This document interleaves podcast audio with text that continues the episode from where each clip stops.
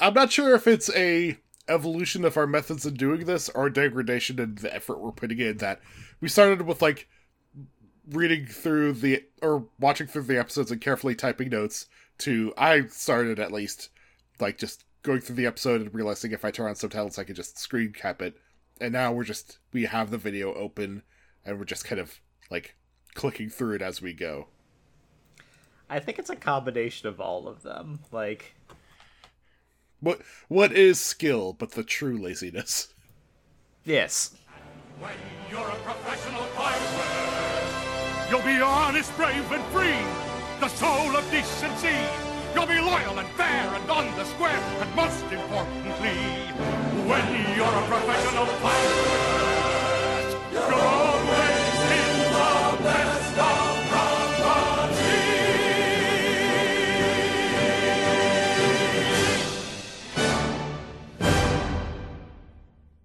Welcome to Brokusatsu, Two Brothers Exploration of Tokusatsu Shows and Related Media. My name's Sam. And I'm Harry, and I have to apologize for the wait, but it's finally here. As far as I'm concerned, the show turned into the terrible mess I expected it to be. I now hate this. Which I understand is. I, I guess I also apologize because this might be another weird episode because Sam, as from I, I just heard him explain to another friend, his impression was, eh, ended a little weaker than it started, but still, it was fine. Yeah, so um I mean we'll get into it. There's def uh, it definitely appears to have some series degradation going on as it moves forward and appears to lose some of its focus and definitely muddles some of this ending. But overall, I mean, the characters were still fun. They were still nice. Like it's I don't know. The main difference is that you are a fan of these types of shows and I am a fan of One Piece the comic. Yeah, I mean, we always kind of knew that you weren't gonna have a good time. No, right? like, I mean, after the first couple episodes, I was willing to give it a shot. Yes, and shot is given. And yeah, shot is given, and uh, never again. like, yeah, I don't know. I mean, part of it is that I re I read these chapters for like a direct comparison because I wasn't able to last time for the last batch uh, it, which didn't matter as much last time because the last two episodes were a shot-for-shot recreation of the Mihawk fight in an entirely different Baratie arc. So that that didn't really matter. But this, they're doing a lot of the same beats, kind of. I mean, we start with something different that wasn't in the comic, uh, because the the crew are using Buggy's decapitated head, although it's fine because that's his power, to guide them to to Arlong's Island. Yeah, I mean, like that okay. So, this being a TV show with live actors, there are some truisms we just kind of have to accept. Like, in a comic book, you can write in and write out a character like very easily. You can have a character show up in like one issue and then not appear for another 300 issues, and that's totally fine in a comic. In a live action series, doesn't quite work that way because actors are people and they have lives and contracts and other job commitments. Yeah, it takes a lot of effort to cast a person, especially for a series with very specific like stunt and physicality requirements and like they, they, these guys have to be able to deal with special heavy heavy special effects and like act through that, which is something you got to be good at. They have to kind of look like the part and like be able to act. So a lot of the time, like characters from like source materials such as a book, such as a comic book, a lot of stuff tends to get condensed. Characters get combined and smashed together. Storylines tend to get combined and smashed together. Uh, just for the ease of having actors stay at studio because if they don't, like they're gonna leave and go on to another project. Possibly, but it foreshadowing here it is important when you're doing that to not condense and take out characters that might be a little troublesome to do, but end up being massively fucking important to the story. Interesting. Okay, I'm I'm curious about that because like because I mean we both watched these two episodes. I suspect I'm going to have some huge blinding like just voids of information uh compared to like because because you know what happens later you you can see the gaps. You can see the problems now that will not be apparent for another like three seasons. Well, If they I- get there, they probably won't get there. they're, yeah, like like I've said, they're probably going to do season two, and they won't be able to do season three. But whatever. Um, but so I, I'm R.I.P. also Shadow and Bone. yeah, I'm I'm not just judging. Like I also have problems with it just up till now because I'm rereading the comic and we go into Nami's backstory, and although like the nuts and bolts of it is largely similar, it is something I've realized that like Nami, okay, she is a little less flirty and provocative in the comic, but like in the show, that just means she's kind of like a dour victim. Like she's a girl that terrible things have been done to. Whereas in the comic, yeah, that's true, but also like she's smart and she still has like a personality and like she is she she she is sometimes like bossy with the other characters, but like in, in a really clever way. Like she's she's she's like the only smart person on the crew, Ki- kind of. Well, for Like a in- long time. in the show, like Zoro, I mean, Zoro isn't portrayed as like you know a brains type character, but Zoro's not portrayed dumb. Yeah, Zoro is that character who is like uh, simple but smart. He he is he, Zoro is that character. Mm-hmm. like he, he is very he is very intelligent, but he has like a very direct goal, and he just wants to do things in a very simple way. Mm-hmm. And But Nami like, is smart and complicated. Like and I don't know they they have like long lingering like soft focus shots of the the beautiful like idyllic life Nami had as a child whereas in the comic you know they were still poor and like it was a it was a good life but like it they it's a little less schmaltzy I can't really gauge, you know, what's in the comic. Like I can only gauge what's on the screen, and what's on the screen is perfunctory. Like you know, it's and from from a generous read, what it is is like you know the memory of an adult of a childhood, which you know takes away all the rough edges, which just like leaves broad strokes, just bright lights, characterization type of stuff, and uh, strips all the nuance. Anyway, uh, there's just like little bits of that. We we do cut into Nami like gambling with some of the fishmen. Yes, she is on an island. Like, do we know? Uh, like, this is Arlong's hideout. Do we know that yet? Uh, yeah, this is this is Arlong Park.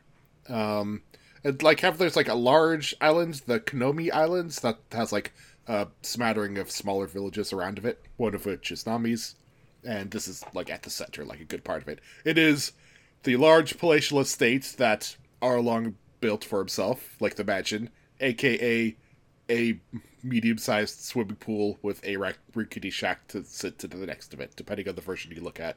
Yeah, dumb question, Harry. Why is this above water? Oh, it isn't, but it is here. Okay, so big deviation from the comics. Like, Arlong Park Look, was actually underwater. I mean, I'll complain about the Arlong fight when we get there, but I sent you Discord messages when I was freaking out at like how much they cut it. And okay, so they didn't do it underwater because that would be nigh impossible for them to do on a on a Netflix budget. Is that what we're saying? Kind of. And my comeback to all of that would be then why did you decide to do this on a Netflix budget? That's yeah, yeah. Because what they did do is still not cheap. I mean, it's cheaper than that. It's certainly but, like- cheaper than that. But the money and stuff they did into it could have been like two or three, just like.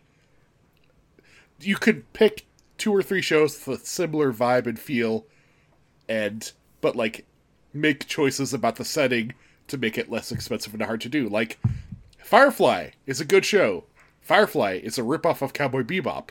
But when mm-hmm. they made it, you know, Joss Whedon, who I guess is kind of out of the industry now. Oh, it's vague. Like he, he got canceled, but like not for like, but for just kind of being a jerk. So I think he might come back and fix it. Anyway, I do whatever. so hate the word canceled. Like, can we not use that? He, like- he was. It turns out he was a real shithead to his actresses. Like it was. Yeah, it turns out he had repeated affairs with female actors on his series and abused his power, and so doesn't get work anymore.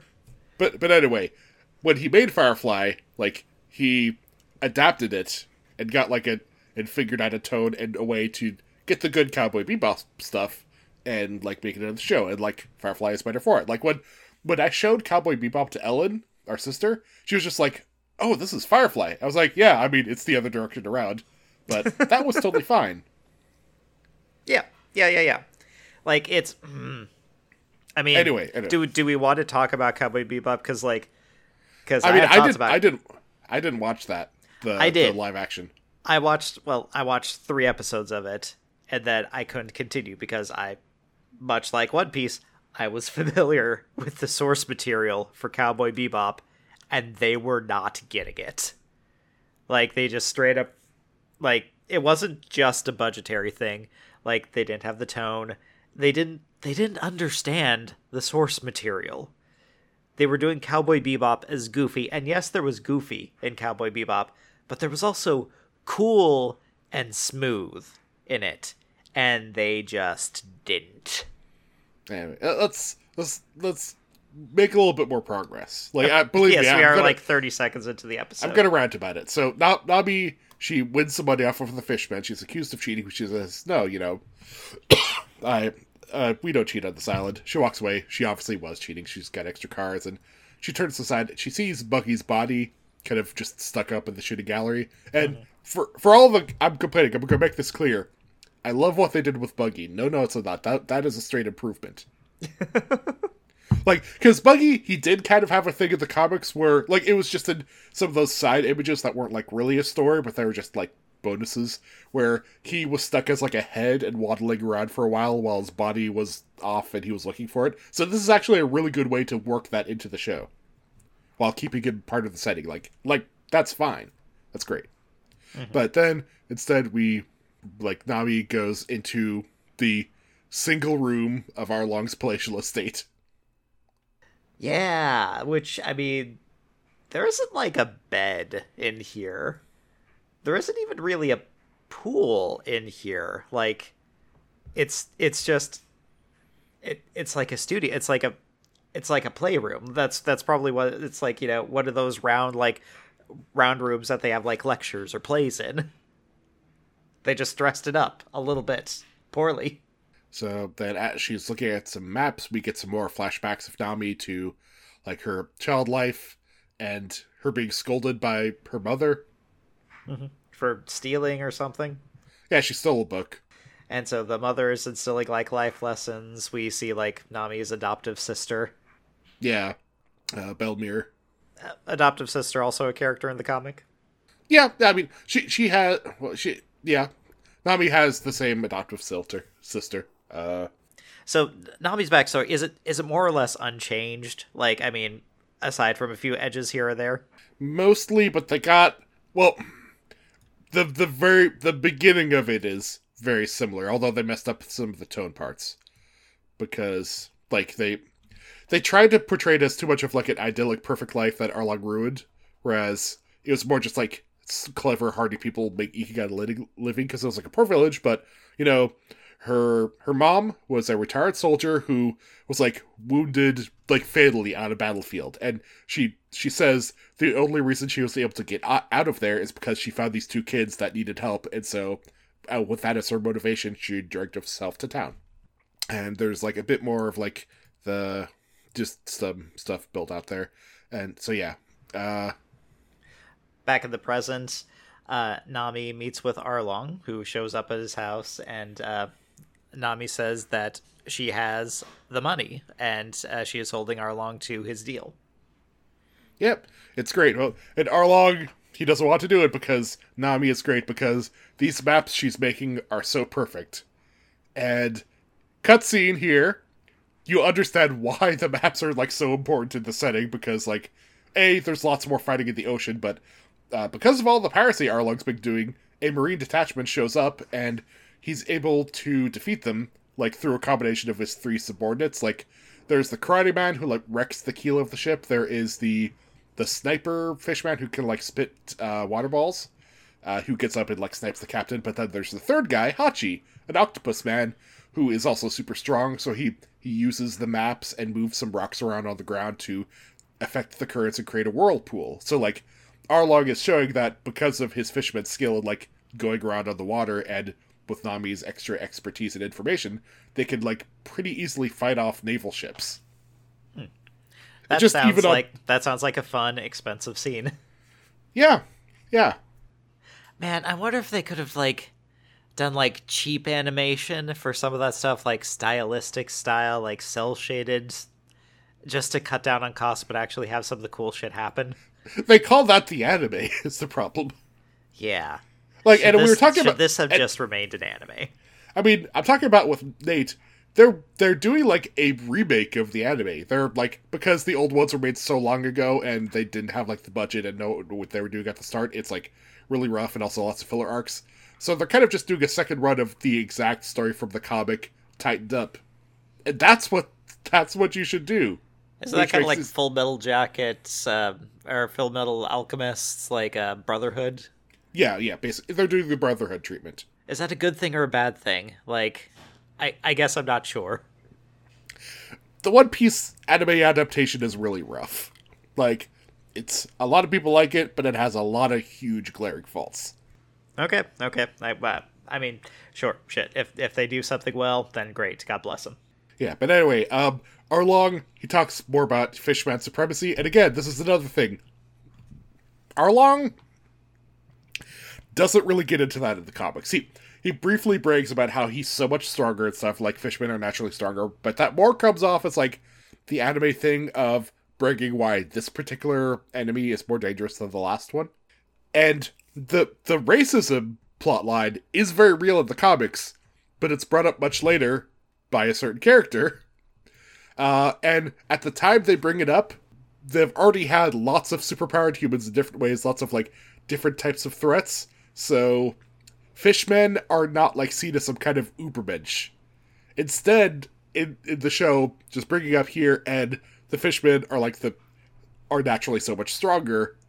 It kind of comes off as like the super predator problem of like the X Men, where like we are feared and despised by humans, but also we do have laser eyes that randomly sometimes blow up buildings. Like this, this, the Arlong portrayal here kind of justifies racism, and I don't think they were meaning to do that, but they definitely did it.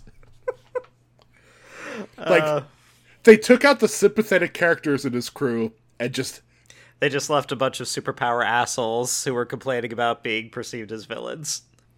yeah, Yeah, that's uh hmm. I mean, the fish people are clearly like standing in for like, you know, certain real world archetypes here. So Yeah, like when when you when you cast a black actor on the beast on the character with strong bestial features. and he talks about how much stronger he is because he's inhuman, and he also still loses, and he's the villain. You have done a bad thing. you haven't really progressed the whole dialogue about racism. It's like it's like you're making a movie about Nazis, and we like we need more diversity. Some of the Nazis are women, or not even that. Like, uh, what was it?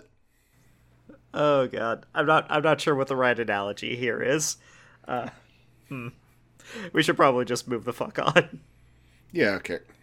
so So yeah, the Marines show up at the restaurant. They are following uh, the Straw Hatch Trail.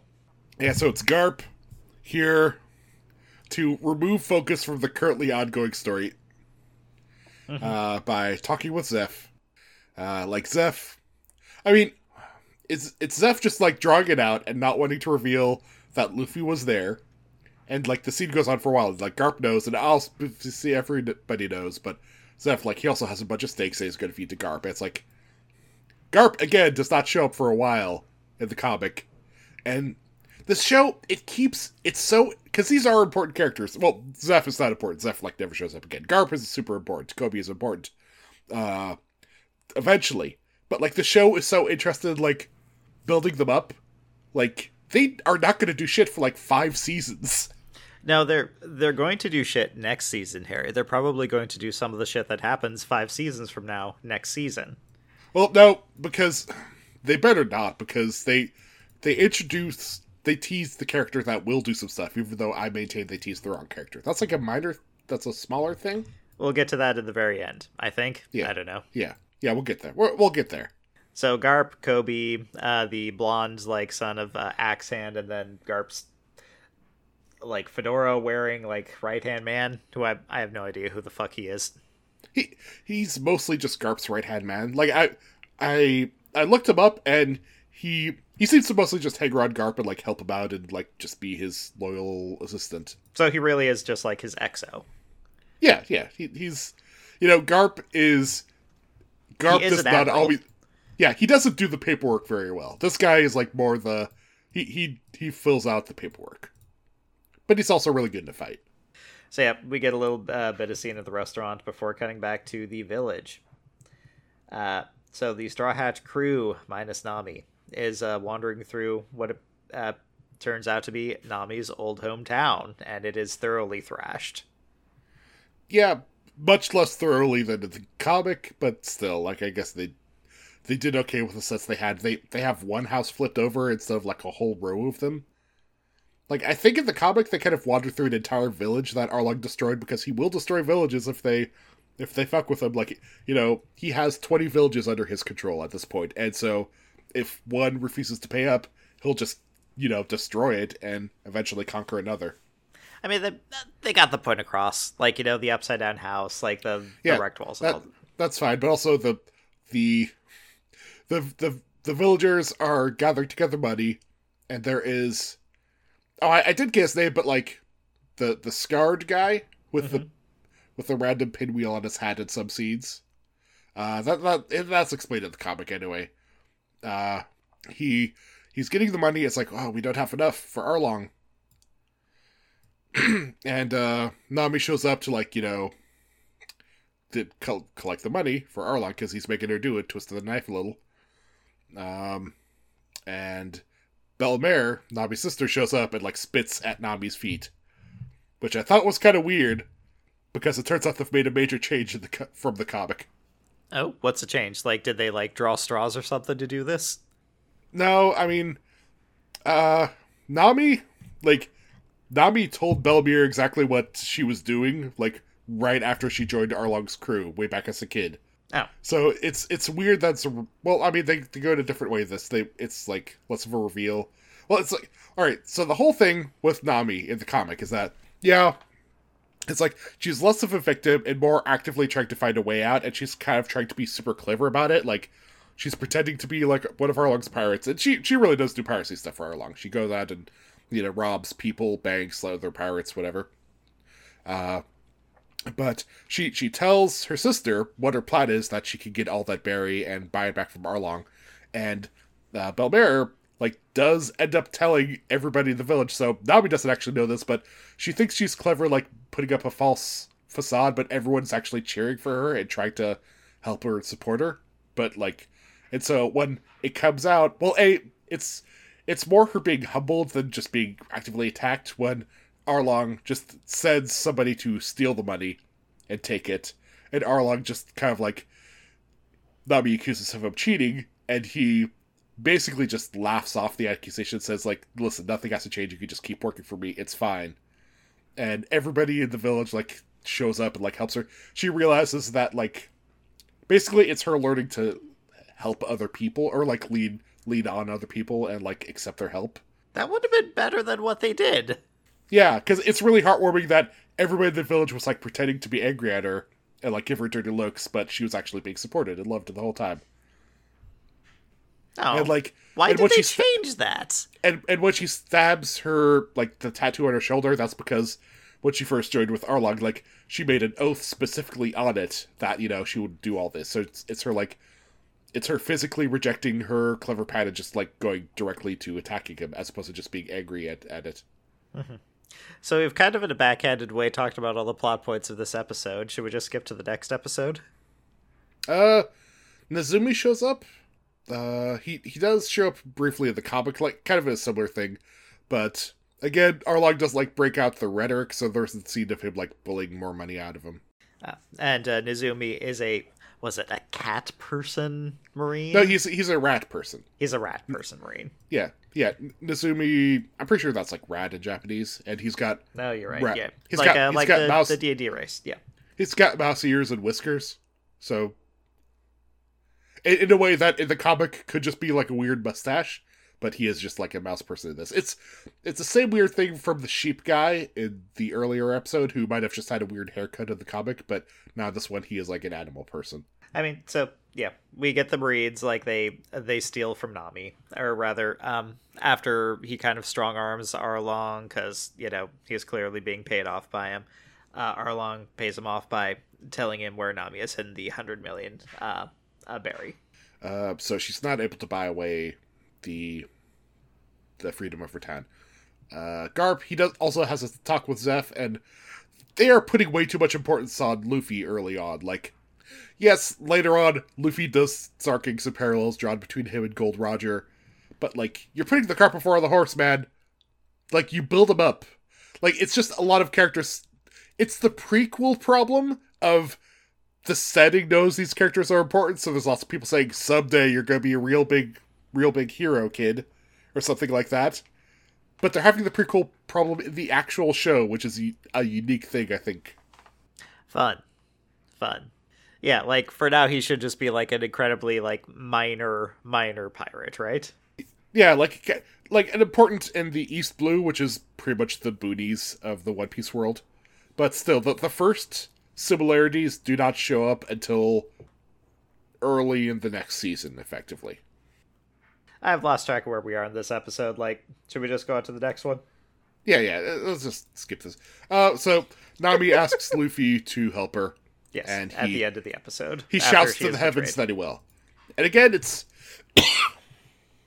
it's the thing of like Luffy is several years younger in the comic, so it's it's just him blindly. It's you know, in the comic, he does not have a lot of interiority as a person, and I get it's hard to write a story about that guy, but you did decide to do that.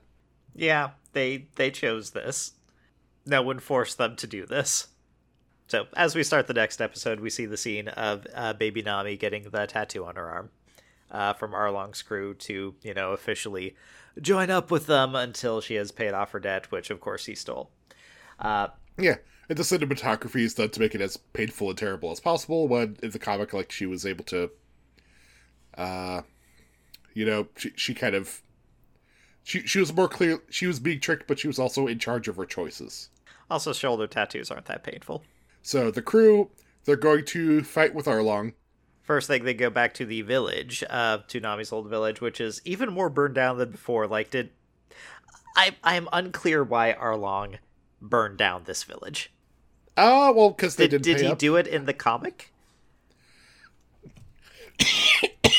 the that he was going to go do it, but that was because like it. So the back and forth is more complicated because like the crew kind of shows up, but Usopp gets like separated from the crew. Well, Usopp and Zoro are separated. Zoro is like he's tied to the ship, and uh, all right, so so it's a little bit more complicated because uh in the comic Zoro has two like guys who follow him around who are also uh bounty hunters. And they got like involved in the previous arc a little bit in fighting the the full metal guy who just gets killed in one shot in this version. Um and they're they're really minor characters. They don't they, this is the last point I think where they show up. But basically they they're doing a whole thing with two ships and so Zoro is like tied to the mast of the ship because he is super he's like cut in half wounded and he is From like from Misha yeah from Mihawk. or from Mihawk? Yeah. Okay. Like he occasionally grunts and leads on something in this version, but in the comic it's clear he's like on death's door the entire time. And he he's kind of being stuck there just so he won't go out and injure himself, but then him and Usopp are stuck on the ship. They they get picked up by Arlong's pirates and like captured and Arlong is like, Why are you guys doing here? This is weird. Uh because you know, Nami he did not go to seek out Nami, Nami came to him kind of to avoid all this. So there's this whole complicated thing with like the crew going back and forth between the village nearby and Arlong, and Arlong is sending out uh, people. And eventually, he gets he starts getting the idea that someone on the on the island is trying to sabotage him and kill him, and he's not sure who. But at one point, he does decide to destroy the village. Is the thing I'm saying. Okay, that does sound a lot more complicated than what they did in the show. That might be a point in the show's favor. Well, but it, it's dynamic though, and it has like good fun scenes of like Luffy. So the Arlong crew, they have this pet monster, like a giant sea cow, uh, and it's it's foreshadowed in some points, but then Luffy shows up and like just deals with it really easily, and which kind of causes some complications in the fight. But anyway, um, it, it's like it's character building through fighting and stuff like that, which is something you have in a fucking shonen show. Which they can't have here. Yeah, and also they they uh as they're doing all the stuff, they're slowly revealing stuff about the village in the background. So it's like it, it's it's threaded in pretty well. Anyway, it's time to fight with the fishmen. So in the actual fishmen fight, like Arlong Park is right next. So it does have like a mansion on the land, but then right next to it are some big, like, pools thing that lead right into the ocean. So most of the so at the start of the fight, Luffy gets like uh he he plugs in, in the dumb kid way. He anchors his feet into the fucking ground, grabs something heavy, and swings it around like just hundreds of times to knock out all of the mooks in the fight. But Okay. then, but then, because his feet are stuck in the ground, Arlong rip, rips a chunk out of the ground and throws him into the bottom of the fucking ocean. Where his powers don't work. Yeah, which is bad. So uh, the crew have to try to save him, but then the three the three subordinates are fighting them. There's the the sniper guy who's fighting Usopp.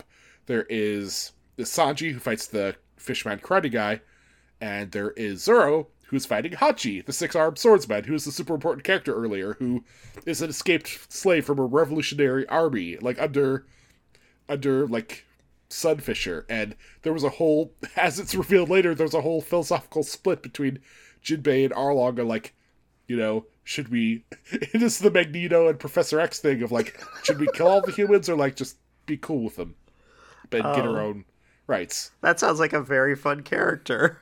Yeah, but he has six arms, and that's really hard to animate. So whatever, he's not in the series. Instead, instead, there's just a point where the other characters are having their own individual boss fights, and Zoro stands off to the side. And also, he murders a lot of the fucking fishermen in, in this thing, even though in the comic he doesn't murder. I, it's unclear on how many of the minor characters he kills, uh, but he doesn't kill lots of the major dudes. And also, he did in the, the this live version, he didn't kill the two thief dudes, but in the comic he definitely did. So we've moved to a thing where the monstery people are murdered a lot more than the human-looking people, which again, not great for your racism. Yeah, yeah, yeah, yeah. Like, you know, the Anyway, God, in the it's comic, very, very uncomfortable to talk about. Like, you know, what is a proper portrayal for like, you know, the fish people who were like, you know, former like former slave, former disenfranchised, and you know, they're stark. Uh, it's ugh, ugh, that's mm, can of worms, can of worms. and also in the comic, there's a whole thing where uh, Nami's sister Bell-mère and the Scar guy they sneak in because the villagers can't really fight, like they're not very strong, but they still find Luffy at the bottom of the ocean. Then, because he's made of rubber, they just stretch his neck up to the surface, like he can't consciously move, but he's still kind of made of rubber. So they just bring his head up and start pumping his body to like get the water out and let him actually breathe. And so th- then there's like an up and down that. Like that. That wouldn't have been that expensive to animate. Yeah, that's really funny. Like it's Like they could That's have done some like trick photography or something, like you know, just put his head on like a table, and so the actor's actually underneath the table, and they just like CGI off the back of it or something. yep, and it keeps Luffy out of the way for like the first fight because it's it's relatively close between the lieutenants and uh, the Straw Hats, relatively. Also, Usopp, his part is even dumber in this version. Alright, so in the comic, he is like fighting the the sniper guy, and in this Which he version, does for in some, this. Yeah, but in this version, he has to carry around the bottle of alcohol with him that he already in a previous party scene was like shooting fiery shots out. So it's dumb and like so it it in the comic, Usopp specifically douses him with alcohol and sets him on fire, so that's a trick. In this one, it, he just got lucky that he brought he brought the gun pointed at his own head. Because his powers were weaker this version. Yeah, they're not doing Usopp any favors in the TV version, it would seem. Also, they do the Usopp thing of him like covering himself in ke- covering himself in ketchup to pretend to be dead, but then in this version he just stands up immediately after and kills the guy. But in the comic, there is a beat where he's like, "All right, I, I can't beat this guy, and he, he's just gonna fade death. But then when the guy sees that and turns around, Usopp has a crisis moment. He's like, "Wait, I came out here to be a brave warrior of the sea. Like, am I just gonna hide all this time? Am I gonna hide forever?" And so he he stands up specifically and has a moment where he like fights him and then matches that. And the best, kind of the funniest part is that when he does the exploding bottle thing, the the guy he's not fully out, he's just stunned. So Usopp run, runs up with a hammer, and just bashes him for a while until he's knocked out. And I wonder if like, they changed that because that would be much more violent than uh, like. well, Zoro is like impaling them and slicing them in half. They don't yeah, care. but like you know, katana cuts are like you know clean as far as TV censors are concerned. Like you could, that's the type of thing you could do on the CW. You can't set a person on fire and then hit him with a sledgehammer. That's just mean.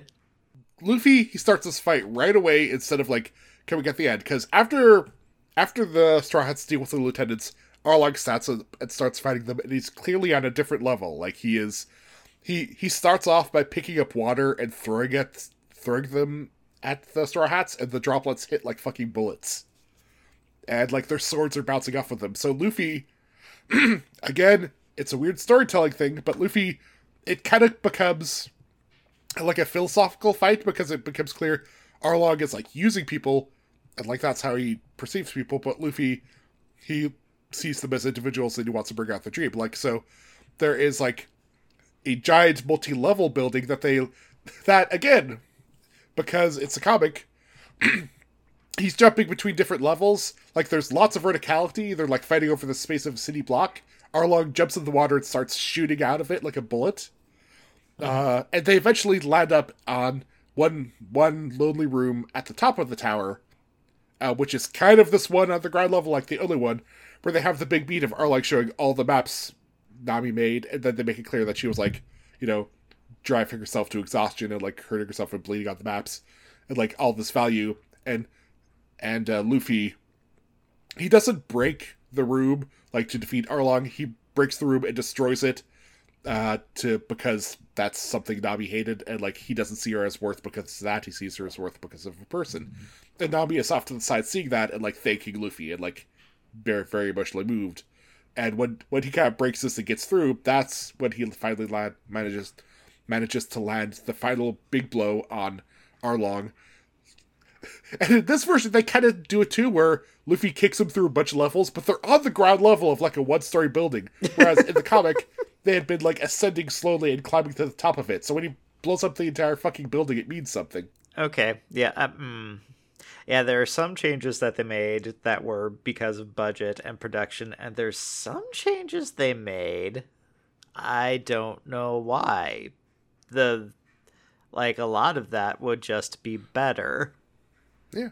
Oh, and then Garp shows up because so Garp, Garp... does show up in no comic. Oh, no. Okay, okay, okay, okay. Yeah, that was that was me being sarcastic. Like Garp shows up. Oh, oh. Uh, by the way, um, they, it's a minor point, but there's a couple times when Sanji is like cooking something. He like cooks something something for Bell He cooks something here, but like most of the time they don't. They're not really going into like what he's cooking, but I feel like they're they're a lot more specific about the ingredients and stuff he's using in the comic or in, in the anime, like the actual dishes he's making. I mean, they anyway. kind of did that. They did that a little bit of the restaurant arc. I feel like that's something that they will throw in occasionally, where he will uh, be very, very specific about the meal that he's making. Which I mean, that's fine. That's fine. Like we can we can know that that is happening in the background. We don't need to see it every single time. But anyway, Garp is here to show up and like be strong. Oh, did we and... did we want to talk at all about like Zoro and Sanji like facing off against that one lieutenant, and also at the same time kind of fighting over Nami because the show has a love triangle forming. It would seem. I, I don't know what to do about that because like because that that was not at all the case in the comics, right? No love triangle at all.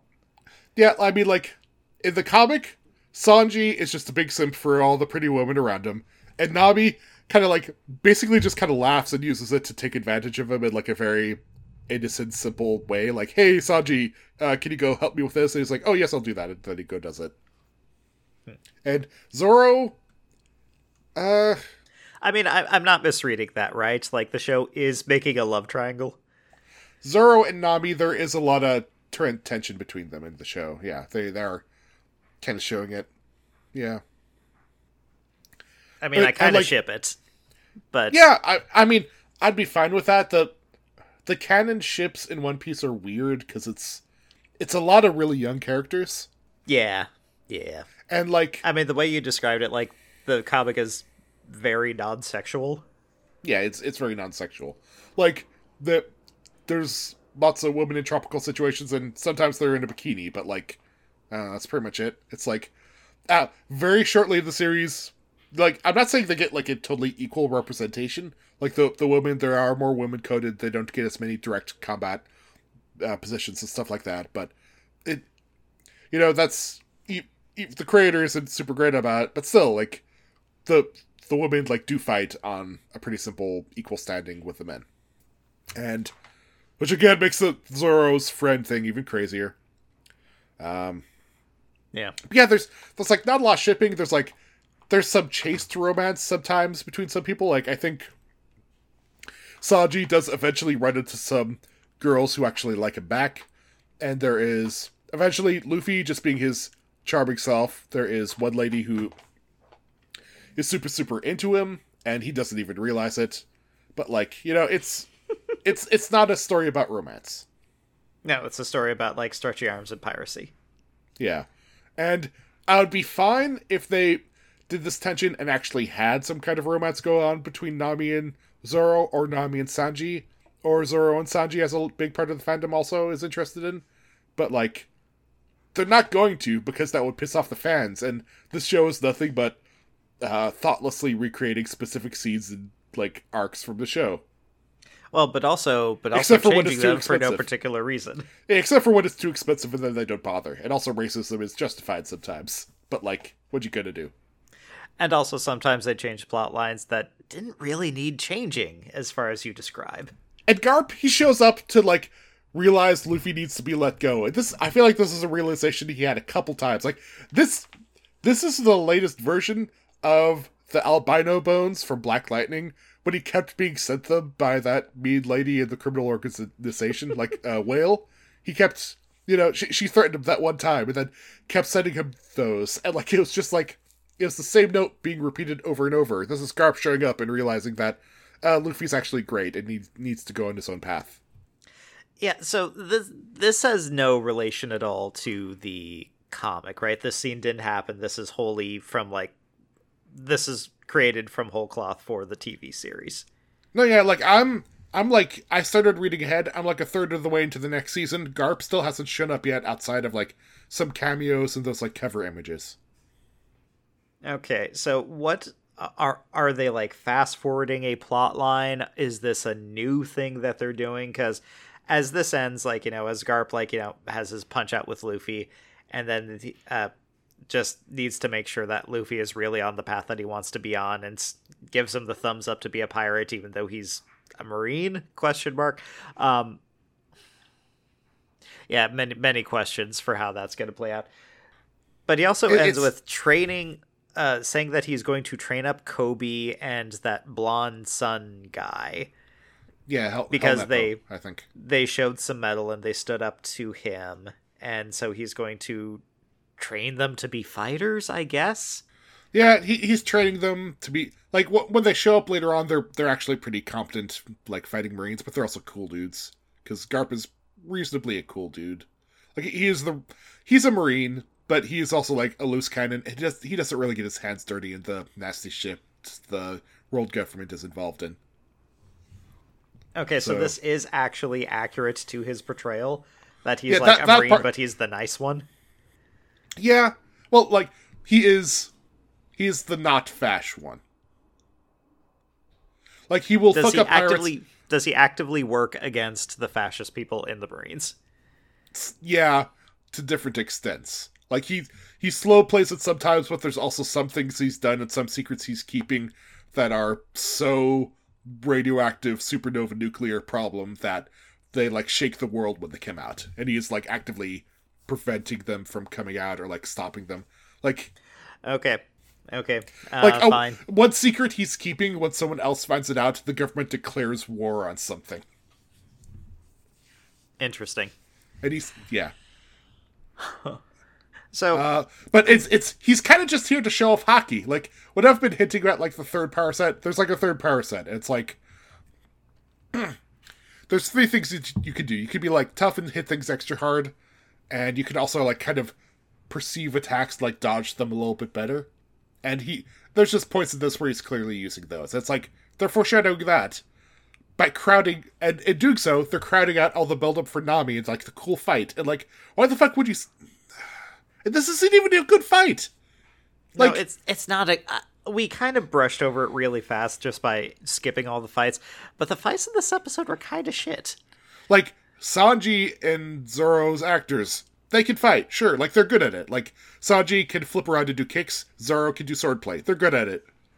Luffy's Is it- actor, and I'm sorry, he can't fight. Like maybe it's the choices they're doing with the special effects and stuff, but still, the net effect is he can't really fight. And Usopp, they don't seem to really be able to portray him shooting stuff because he like fucking barely does it. Yeah, and like it was it was a lot of fighting with Fishman in this episode. Should we chalk it up to like they put actors in Fishman prosthetics and so they couldn't really move? Cuz like the Arlong fight, you know, we brushed way past it real fast because it was worth brushing past. But like they punched each other, but there there weren't jumps, there weren't flips. There uh, it was very one dimensional. It was very just like back and forth. It was it was Luffy calmly walking around a room and punching down some pillars, and Arlong yelling no and punching down other pillars accidentally, and then the building collapsed and Arlong lost. Yeah, yeah, yeah, yeah, yeah. There wasn't, there wasn't like grappling. There wasn't flips. There wasn't, uh, there wasn't Like, a lot of the- Toku stuff that we're accustomed to. Like even even there there's lots of I mean there's lots of tricks, not all of which really matter in the thing, but like there's that point when Arlong gets hit in the jaw and like his teeth fall out and come back in, right? In this show. That is an extremely minor part of a major thing in, in the comic where like Arlong just even initially he can like bite like uh Nami's mom when she first meets him put puts a gun in his mouth and Arlong bites through the gun. He's on that level. So uh, Luffy punches out his teeth, so he pops out his entire set of teeth and uses it as a set of bra- brass knuckles Nice. and like and grows a new one. He can do shit like that. And there's even a moment, but it's kind of like remo- it's showing Luffy how I I'm kind of realizing this. It's showing how Luffy doesn't really care about the racial discrimination stuff and like is actually way more open because when Luffy sees that he thinks it's super cool. So at a certain point, he like gets those teeth away from him, and Luffy puts them in his mouth and tries to like, now I have big chompy teeth, and I'm gonna fight you like this. And everyone around is like, it's not a cool moment. Everyone is like, Luffy, you're being dumb. Stop, fighting for real. And he, Luffy tries to do it, and it's not really effective, but whatever. Okay, so yeah, the so the fights were mediocre, which is weird because correct it's a me if I'm shonen show. Weren't the fights earlier in the series better? Yeah. Like Yeah. the fight against the axe hand guy felt pretty dynamic. Yeah, that the fight with Axe-Hand Morgan is probably the best in the series. And the fight with like the two swordsmen on the stairwell was pretty good. Like that was Yeah, actually that that was was, a pretty good fight too. Yeah. So they can do good fights. They've we've seen them and like it, they front loaded them.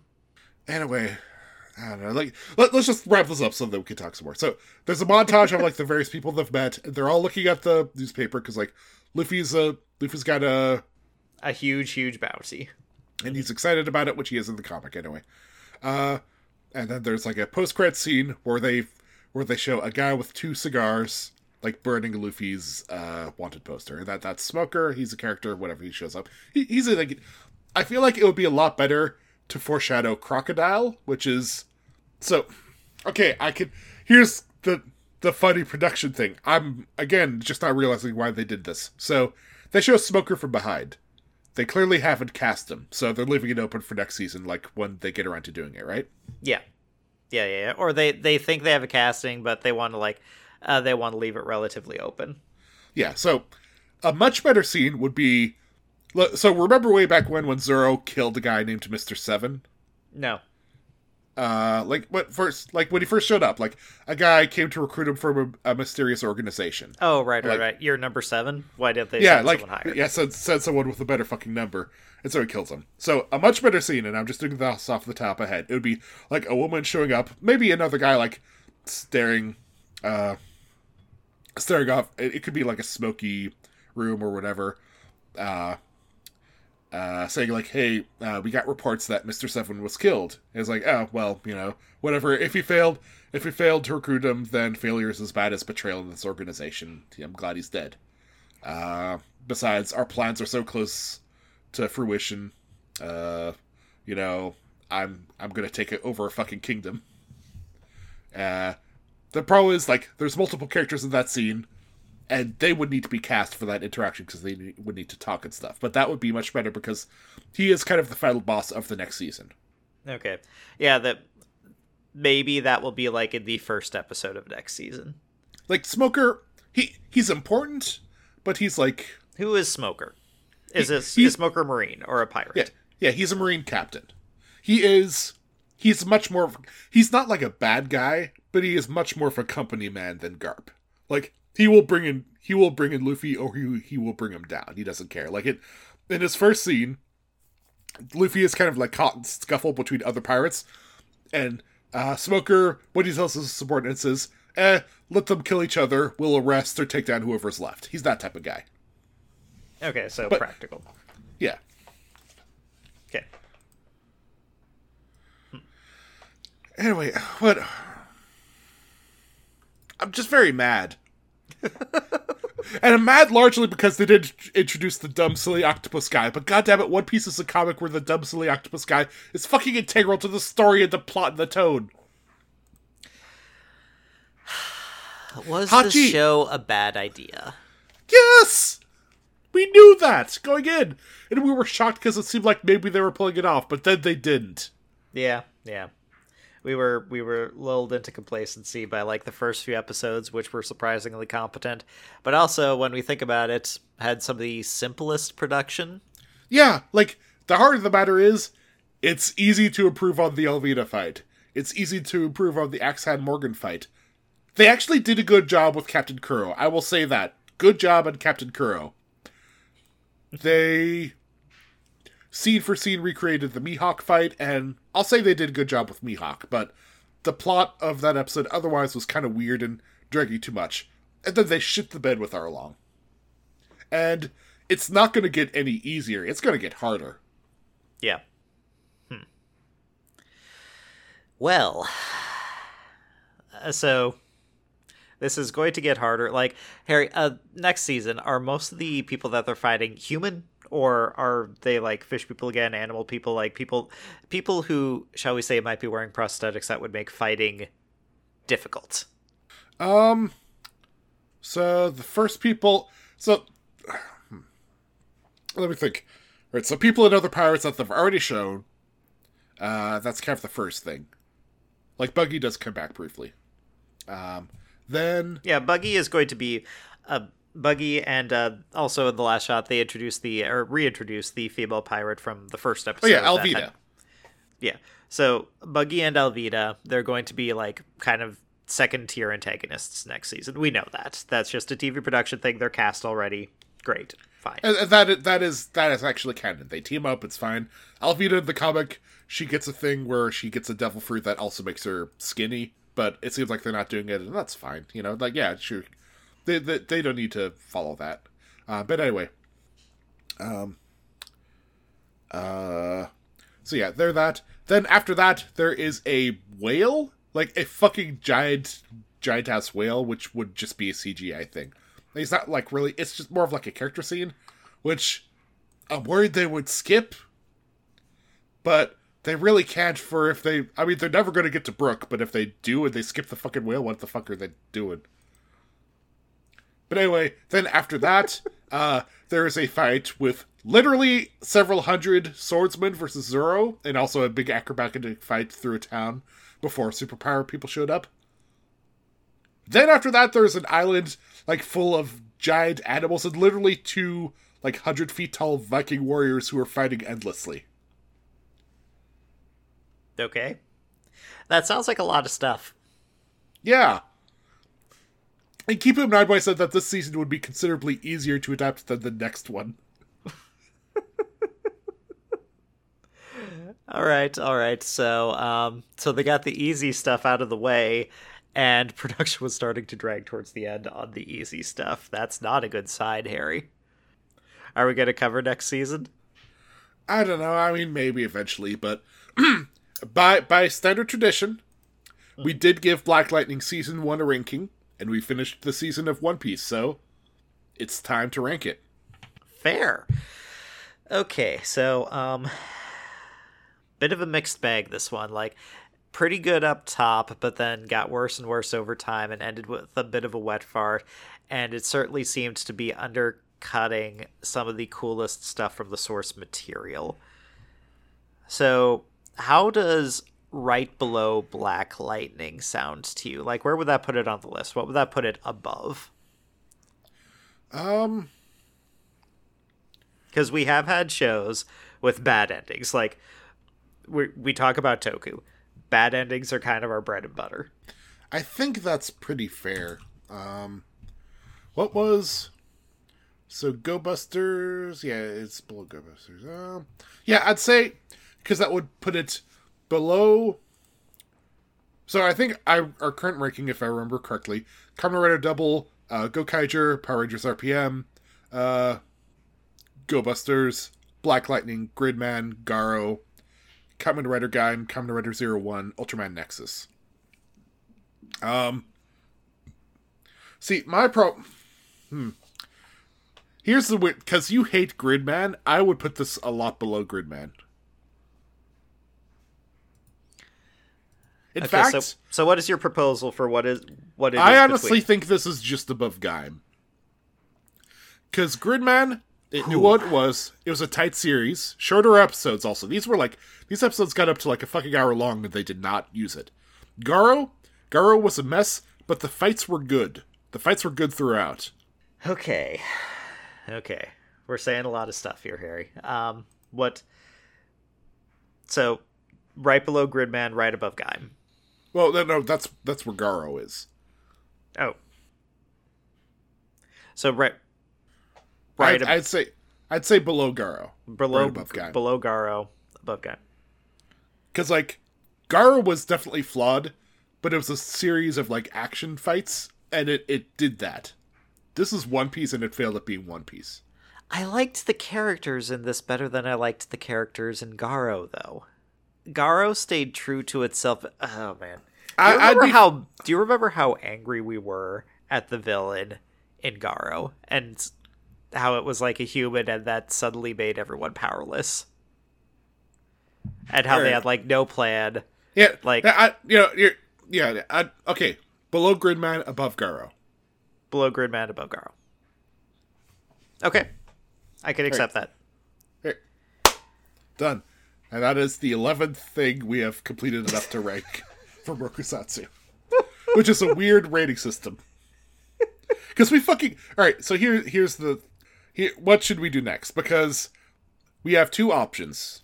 Uh, one is like catch up, because we're a couple episodes short of finishing season one of uh, Doom Patrol, or we're more episodes short. Like we were at, at like three out of ten or so of Hotel Del Luna, Oh, and I would like I would like to finish one of those off. And we don't need to do it like this. We could just like informally watch the whole thing and then just chat about it for and then just chat about it for a while. And I'll set up a game for if we end up with a short chat, then we can like fill out the episode. How about we, need do to- Hotel Del Luna? Okay, yeah, we'll watch the rest of Hotel Del Luna and we'll talk about it. Okay, okay, that's on Netflix. It has some very pretty Koreans in it. Yeah, some yeah, some. It has a man with like the sharpest cheeks I've ever seen. Yeah, and yes, he, he does have those. All right, hmm, All uh, right. because because yeah, it- it's just it's we were just so close to finishing some of that stuff. I wanted to do that before we go on to our next thing. no, so that is that is absolutely fair. yeah, and speaking of returning to something old and familiar, what are we going to keep doing Until then. We're going to keep dancing. We are going to keep dancing.